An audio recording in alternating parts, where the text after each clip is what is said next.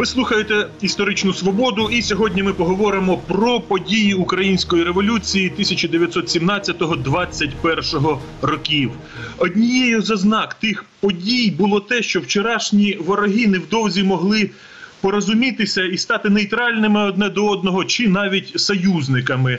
Наприклад, якщо в першій половині 1919 року Україна ворогувала з Польщею, то наприкінці того ж року відбулося певне порозуміння. А в квітні 1920-го був укладений уже союз. Щось подібне відбувалося між українцями і російськими білогвардійцями. Скажімо, восени 1919 року між ними дійшло до війни. Утім, невдовзі спочатку Галицька армія вимушено уклала союз е, з білими росіянами, а потім з червоними. А 100 років тому, влітку 1920 року, український білогвардійський керманичі Петлюра і Врангель шукали порозуміння проти російського більшовицького керманича Володимира Леніна. Ну, Більше про пошуки оцього запізнілого українсько білогвардійського порозуміння ми будемо говорити з нашим гостем. Сьогодні ми спілкуємося з істориком Владленом Мараєвим. Доброго дня, Владлене. Доброго дня. Давайте спочатку от, характеризуємо динаміку, е, як змінювались е, відносини між українцями і, білими росіянами. От я згадав, що, скажімо, влітку 19-го року. е, Коли Денікін, тодішній очільник білогвардійських збройних сил півдня Росії, сунув на Україну, то у нього відозви називалися до населення Малоросії. А скажімо, влітку 1920-го, коли Врангель е, вирвався з Криму і опанував е, південні регіони України, у нього вже відозви називалися синам України. Ставлення білого руху до України і українського питання безумовно змінювалось і змінювалося залежно від е, перебігу подій на фронтах протистояння із більшовиками. Тому що поки справи для білогвардійців ішли добре або відносно добре, їхнє ставлення до України було абсолютно непримиренним. Історія з Денікіним 1919 рік це прекрасно продемонстрували. Якщо почати ще з 18-го, від часу, коли білий рух тільки оформлювався, а в 18-му році він був ще досить досить розрізненим, тому що це, ну якщо ми беремо тільки південь Росії, то це і добровольча армія Корнілова, Алєксєєва, Денікіна, і Всевелике військо Донське. е, Атамана Краснова і Кубанська Народна Республіка, і Терське козацтво, вони до кінця 18-го року ще не були об'єднані в якусь єдину структуру. І тому теж було ставлення різним. Скажімо, між українською державою гетьмана Скоропадського і козацькими державними утвореннями Доном, Кубанню встановились партнерські союзницькі відносини, тому що вони підтримували одне одного, спиралися одне на одного, звичайно. Ну, от, е, були переговори і з добровольчою армією, але там відносини були вже значно більш прохолодніші і напруженіші. Тому що офіційна позиція Денікіна та його найближчого оточення це була боротьба за єдину неподільну Росію. Україна трактувалась винятково як е, Малоросія, тому що саме слово Україна заборонялось для вживання. Українське питання трактувалося як е, австрійсько-німецька інтрига, спрямована на послаблення і розподіл Росії єдиної. Українські губернії трактувалися винятково як частина російського національного простору, тому без жодних варіантів це повинна була бути територія Росії після перемоги над більшовизмом.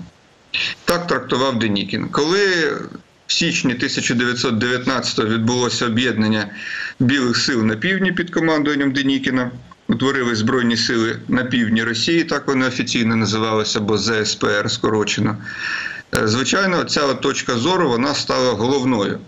Тому ніяких союзницьких чи взагалі будь-яких перемовин із УНР тодішньою, УНР директорії саме, е, бути не могло апріорі. Зрештою, все це призвело до того, що восени 19-го відбулася війна між УНР і білогвардійцями. І УНР у цій війні зазнала дуже тяжких втрат і була відкинута в так званий трикутник смерті. Але й білогвардійці так само на основному напрямку більшовицькому зазнали поразки. Тому що частину сил, зокрема, це одна із причин їхньої поразки, частину сил вони були змушені розпорошувати, використовувати проти УНР.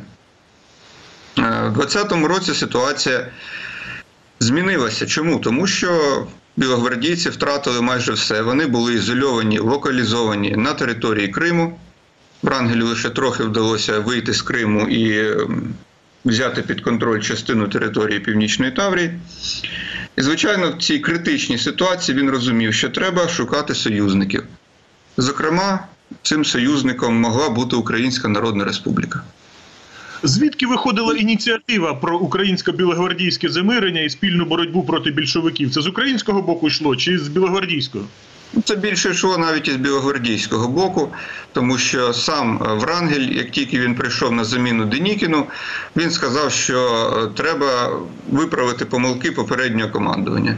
Ми воювали з усіма і з червоними, і з українцями, і з ким тільки не воювали, і майже дійшло до війни навіть з російськими козаками. Тому треба домовлятися всім разом. Як то кажуть, як казали білогвардійці, хоч і з чортом, але проти більшовиків. І тому почалися перемовини, зокрема в Польщі. В Польщі були представники Врангеля, вони вступили в контакт із е, урядовими структурами УНР, але спочатку йшлося тільки про координацію військових дій. От, власне, 100 років тому до Білогвардійського Криму прибула українська військова місія. Е, Яку мету перед собою ставили українське керівництво, відсилаючи цю місію? Що саме хотіли там українські військові з'ясувати? Так, у серпні-вересні 2020 року в Криму діяла українська місія на чолі з полковником Литвиненком. Також у її складі був Левко Чікаленко, видатний громадський діяч, син е, Євгена Харлампійовича Чікаленка. Е, Чому саме він? Тому що він за рік до того вже побував на Дону з аналогічною місією. Що вони хотіли? Їхня задача була е, з'ясувати е, політичне підґрунтя можливого союзу. Чи готовий Врангель визнати незалежність Української Народної Республіки? Е, В тоді як сам Врангель і його оточення вони е, все-таки сподівались політичні питання відсунути на другий план, а на першу винести можливість військової співпраці. Які були враження української місії від е, Врангелівського Криму? Враження були такі, що, по-перше, домогтися зустрічі з Врангелем їм вдалося тільки через е, два тижні, якщо не більше, після свого приїзду. Це означало, що їх там не чекали. Їхній приїзд став певним, певною несподіванкою для білогвардійського керівництва. І враження були в цілому такі, що врангелівці не готові насправді визнавати незалежність Української Народної Республіки. Тому що максимальна позиція, яку Врангель озвучив, це він запропонував визнання автономії України на тих засадах, що і автономія козацьких утворень Дону і Кубані, наприклад, в складі майбутньої федеративної Росії. З одного боку, це був певний вже крок вперед, порівнюючи з позицією Денікіна минулого року, тому що там йшлося тільки про єдину неподільну Росію, навіть без будь-якої автономії для так званої Малоросії. Тепер мова йде про те, що уже Україні, а не Малоросії, пропонують автономію в складі Федеративної Росії. Так би мовити, щось подібне із проєктів ще 17-го року, коли от обговорювались проекти загальної федеративної демократичної Росії. Але час уже серйозно пішов уперед. За ці кілька років дуже багато змінилося, і дедалі більшої популярності набувала ідея, звичайно, незалежності УНР. І Симон Петлюра і його оточення вони не готові були поступитися незалежністю заради відбудови якоїсь федеративної Росії. Ну, я б тут вам трохи заперечив в тому плані, що Врангель не одразу прийняв українську місію. Справа в тому, що Врангель, е, на відміну від Петлюри, особисто керував е, воєнними діями. Він як генерал, як головнокомандувач, ну як військовий. Він безпосередньо керував своїми військами. А влітку 20-го були доволі важкі бої там в Причорномор'ї, то можливо у нього не було, не було можливості одразу приймати будь-яку місію. Так, так, Е, що- Що в мене є таке питання? Е, Відомо, що восени 19-го року Денікін зазнав поразки у значній мірі е, ще й через те, що повстанці, українські повстанці, зокрема Махно і насамперед Махно, зруйнували білогвардійський тил. що вони в принципі знищили всю тилову інфраструктуру білогвардійського руху постійними повстаннями. А наскільки вдало Врангель е, взаємодіяв з українським повстанським рухом? Йому вдалося вирішити цю проблему чи ні? Врангель прекрасно усвідомлював е, проблему, яка перед ним існувала, е, взаємодія з українським повстанським рухом. І, звичайно, він робив кроки, щоб налагодити якусь із ними взаємодію. Оскільки е, повстанський рух це майже ну, 90% це селяни українські, то головне питання це була аграрна реформа. Аграрна реформа, розроблена врангелівським керівництвом, почала втілюватись. Суть її полягала в тому, що узаконювалось е, привласнення землі, здійснене селянами під час революції. Для білогвардійців це революційний крок, на який вони раніше ніколи не могли наважитись.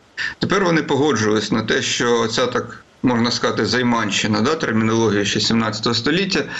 Селянська займанщина вона легалізується, але селяни повинні все-таки сплатити викуп попередньому, ну, викуп державі, а держава там уже розраховується з попередніми власниками за цю землю. Тобто досить ліберальне законодавство, і досить такі там були прийнятні форми виплати на 25 років розстрочка розраховувалась. Це селян, звичайно, зацікавило. Тому з'явилася база для того, щоб налагодити співпрацю з повстанським рухом. Е, Врангель також розумів, що повстанський рух його варто спрямувати саме проти більшовиків тепер, проти їхньої політики.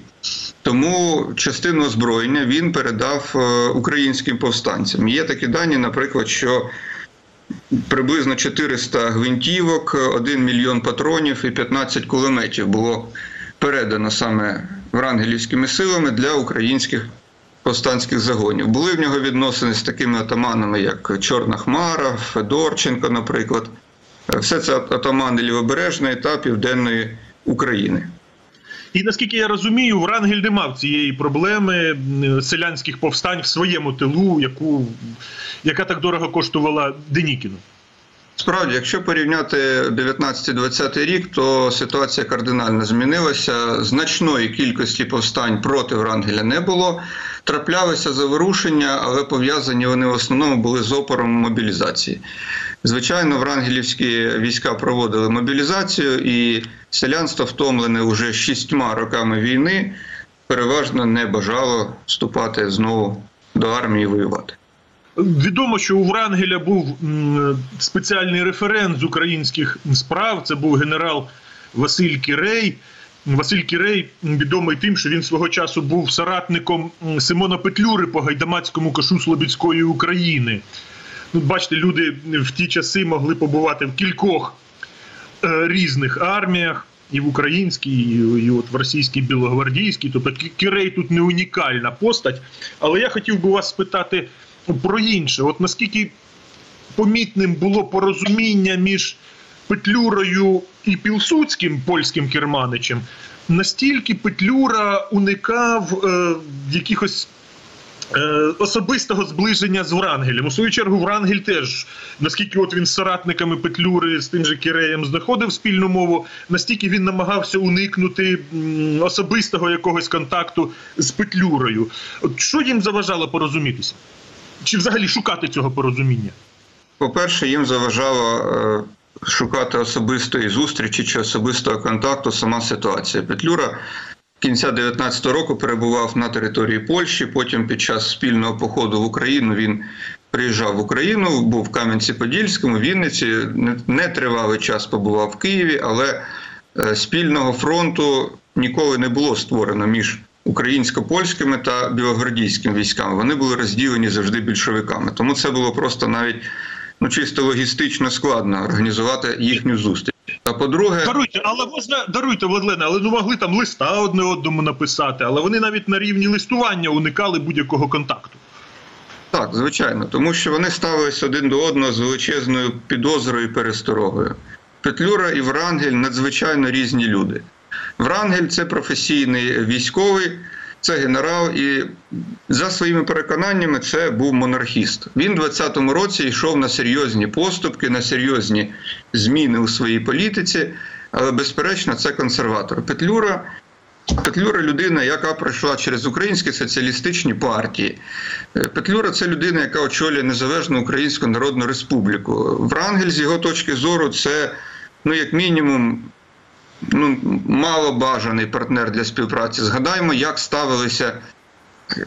Як ставилася директорія до генералів е, Скоропадського, які після повалення гетьманату залишились в Україні. Дуже мало кого із них брали на службу в УНР. До всіх ставилися з величезною підозрою, як до потенційних золотопогонників, яких називали, тобто людей старого режиму. Відповідно до Врангеля, який ще очолює білий рух, теж було ставлення таке. Крім того, Врангель раніше служив під командуванням Денікіна.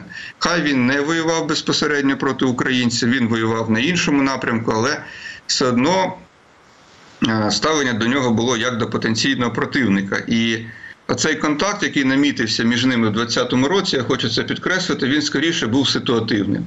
Ситуативним, тому що шукали порозуміння антибільшовицькі сили. Проте, мабуть, якщо в перспективі уявити, е, щоб їхні справи склалися добре, і більшовики почали програвати, я певен, що протиріччя навряд чи кудись могли би зникнути. Ну, натомість, от я читав спогади е, українського прем'єр-міністра УНР тих часів Ісака Мазепи, то він каже, що серед частини військових Української Народної Республіки були такі настрої, що нам треба українського Врангеля. Е, Він імпонував військовим саме людям, тим, що він професійний військовий, а Петлюра ні. Петлюра не професійний військовий, а Врангель генерал, е, який відзначився і під час Першої світової війни, і під час громадянської війни в Росії відзначився. Зокрема, саме його війська взяли Царицин в 19-му році, це нинішній Волгоград, місто, яке більше року донські козаки не змогли взяти. Врангель взяв його. Тобто він мав е, досвід такого ореол, я б сказав, успішного кавалерійського воєначальника. Тому професійним військовим такий командувач міг подобатися. З іншого боку, я скажу, що і в армії Врангеля, яка офіційно, до речі, мала назву Руська армія, було дуже багато українців, за деякими даними понад половину особового складу, і там так само існували проукраїнські настрої, і саме пропетлюрівські, проуенерівські, тому що е, люди мобілізовані, набрані з України, вони тяжіли до УНР. Багато хто опинився в складі цієї руської армії Врангеля ситуативно. Отже, ситуація змушувала просто Петлюру і Врангеля шукати порозуміння. І восени 1920 року білогвардійці погодилися визнати незалежність Української Народної Республіки, якщо її проголосять українські установчі збори. От і, власне це було таке ну готовність визнати незалежність України з боку тих, хто ще. Рік тому взагалі не виснував існування такого явища, як Україна. Як на вашу думку, Врангель, на відміну від свого попередника Денікіна, він був щирий українофіл чи вимушено йшов на поступки? Він вимушено йшов на поступки, на мою думку, тому що це визнання, по-перше, воно відбулося тільки на словах. Це заява Махрова, е, генерала, який був представником Врангеля у Польщі. Е, Заява була зроблена в жовтні-листопаді 2020 року. В яких умовах Е, це дуже важливо відзначити. В умовах, коли Польща вже підписала перемир'я з більшовицькою Росією, тобто Польща вийшла з війни, фактично. Це означало, що дуже сильний учасник проти більшовицького фронту зник. Залишилася на фронті армія УНР, залишилася е, армія Пермикіна, яка білогвардійська воювала на боці УНР, до речі, і залишився Врангель в Криму та Північній Таврії. В такій ситуації їм залишалось тільки шукати тіснішого зближення і розуміючи, що тепер основний удар червоних буде спрямовано на Крим. Врангель вже був ладний навіть робити такі заяви про визнання УНР. Ну, взагалі, вся ця історія свідчить про те, що укладати союзи і домовлятися не просто потрібно, а робити це потрібно вчасно. Це була історична свобода із істориком Владленом Мараєвим. Ми говорили про пошуки українсько-білогвардійського порозуміння 100 років тому, влітку восени 1920 року. Передачу провів Дмитро Шурхало. На все добре.